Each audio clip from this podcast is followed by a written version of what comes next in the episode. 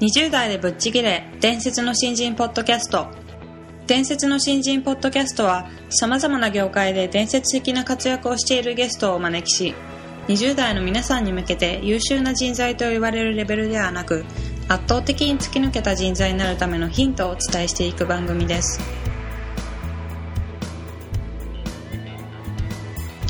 本気の20代に火をつける伝説の新人養成プロジェクトがお送りいたします。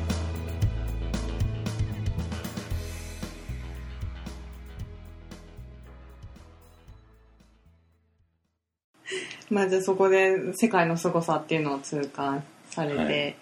とスペインに行くきっかけとなったこととかってきっかけになったのは、まあ、まずスペインを選んだ理由が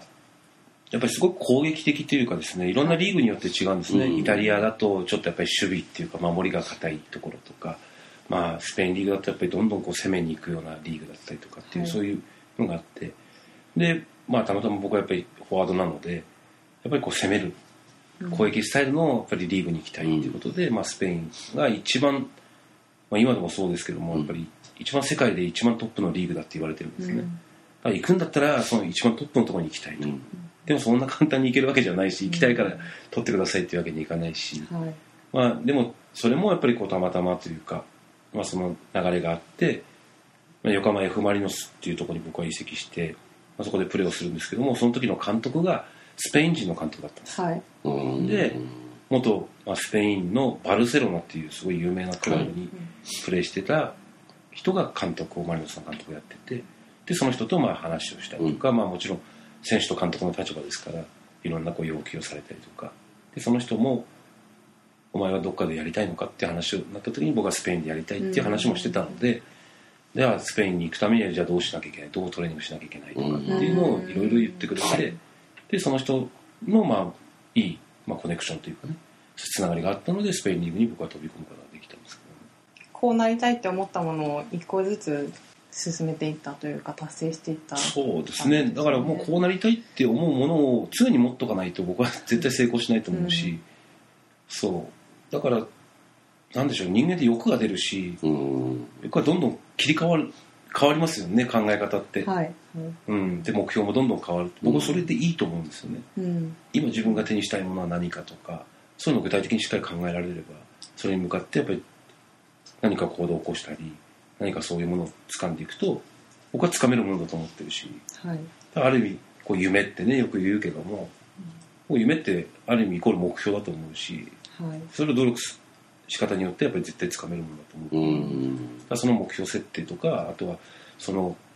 大きな目標と手前の目標を達成していけるこう目標の立て方ってすごく重要じゃないかなと思うし、はいそれを、まあ、実際に僕はサッカーの中で掴んでききたのではい。だからその自分に合ったね目標の仕方だったりとかそういうのを考えられれば僕はいいんじゃないかなと思いますけどね。うん。ただ理想だけ大きくて自分との力とか自分とのそのなんていうギャップが大きすぎたら絶対掴めないし。はい。うん。持つことはいいですけどね大きな夢をうん。持つことはいいけども。でも実際につかめるも目標じゃなければ僕はあまりそういう目標立てない方が逆にいいのかなと思います。うけど、ん。なるなんかこう多分仲間内の中でやっぱワールドカップ皆さん行きたかったんでしょうし、はこう目標を定めてるわけじゃないですか、はい。だけど行ける人一握りじゃないですか。何が違うんですか？努力ですねやっぱ努力なんです。か絶対努力だと思います。だってもちろんいろんなセンサーとかいろんな感覚だとか、はい。い、ろんなのありますけども僕は絶対努力だと思いますね。だそのやっぱり努力ってただ体を動かして努力するだけじゃなくて頭を使ってでここの場この場でどう対応していくかとかやっぱりそういうのを積み重ねていってやっぱり少しずつ大きくなってくるものだと思うんですよね、はい。ただ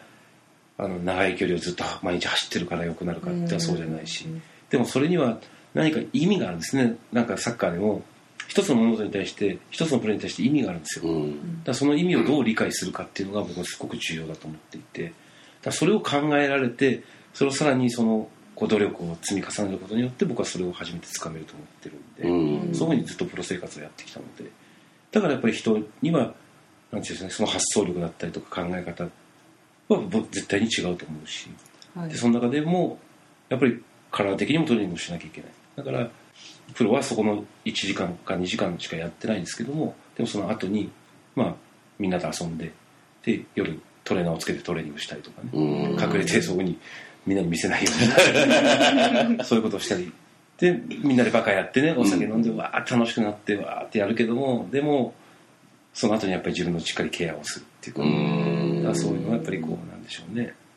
まあそれもずる賢さだと思うけども、うん。うん、でも楽しむところは楽しんででもやるところはやっぱりやるっていうそういうのがこうなんでしょうね大事なんじゃないかなと思いますけどね。うん。ジョーさんがその意識されて例えば仲間には絶対に話さないで密かにやっていたこととかってありますか？やっていたこと。うーんそうですね。メンテナンスはすごいしっかりしてたんですよ実はね。あんまりそういうの知られてないんですけども、うん。専属のトレーナーをつけてマッサージとか針を打てる人をつけてですね、で自宅で自宅に帰れば誰もわからないから、はい。で自宅で夜そういうのをやって、えそういうのをやってででもチームにもこうスタッフがいてそうトレーナーとかいるんですけども、はい。でチームでは僕受けないんですよ。ーうん。いらない。っ てそんなの嫌だよ俺。嫌いだよって言いながら。で結局まあそこであいつ何もやんねえなっていう多分イメージもついてると思うし、へうんあいつ何も考えてねえだろうなとか、うんうん。そういうことをやってまあ別にこうねかけてはそういうことやったりとかあと栄養素をつけたりとかね、ー。へえまあ食事の部分がやっぱり大事だっていうことでもちろんこうなんて言うんでしょうね、まあ、サッカーに対してっていうよりもやっぱりこう人間としてまずしっかりねいいコンディションを作んなきゃいけないっていう思いがあって、あ遊ぶことも遊びましたし、うん、死ぬほどこう朝方までねみんなでどんちゃん騒ぎしたこともありますけども、でもやっぱりこうそのやった次の日はやっぱりじゃあそういうあの調理師の免許と栄養士の免許を持ってる人に自宅にねもう鍵を渡しといて来てもらってそこで全部料理をセットしてってもらってそういうので補ったりとか、そういうことを常にしてたのでうん。だから多分こんなこと言ってたらこれ聞いた人はあいつなんあなんか思われるかも言ってないんですか言ってないですよあーちょっと秘密を今聞き出しちゃいまし言ってないですねたなるほどなんとなく僕もどっちかというとあの考えないでやられてんだろうなって見てた気がしますもん、でもそうですね。だからイメージ的には絶対そうだと思います。そうですよね、チャラもうチャラチャラもしてたんですよ。はい。もちろんチャラチャラしてそう。表向きはチャラチャラ。いやでも本当にこうねいろんなことをしてきましたけども。でもやっぱりそこをだけししてると多分うまくいかないですね絶対ね、絶対終わっちゃうので、ね。うんいやーなんか非常に面白い話をお伺いしてきたんですけども、やっぱり目標設定っていうあのテーマで今回お話ししていただいたんですけども、まあ大きな目標は持ちつつも今自分がどういう現状にあってそこからどう成長していくかいけるかっていうことはをジョーさんはものすごく考えてたのかなっていうことを今回のお話を伺って思ったんですけどもむちゃくちゃ考えてたんでしょうね。そうですね。うん。いやーなんか意外なサッカー選手の裏がはい。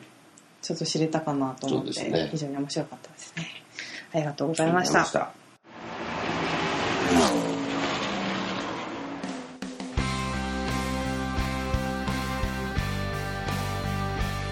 本日のトークはいかがでしたでしょうか？伝説の新人養成プロジェクトのホームページおよびに Facebook ページでは新人時代を誰よりも早く駆け抜けるためのヒントや講座情報など日々更新していますのでぜひ一度ご覧ください。検索キーワードは伝説の新人です。また集英社より出版されている伝説の新人20代でチャンスをつかみ突き抜ける人の10の違いでは20代のうちから身につけておくべき習慣について分かりやすく解説しています。ぜひ皆さんも突き抜けるための思考や行動習慣を新人時代の今にこそ自分のものにしていってください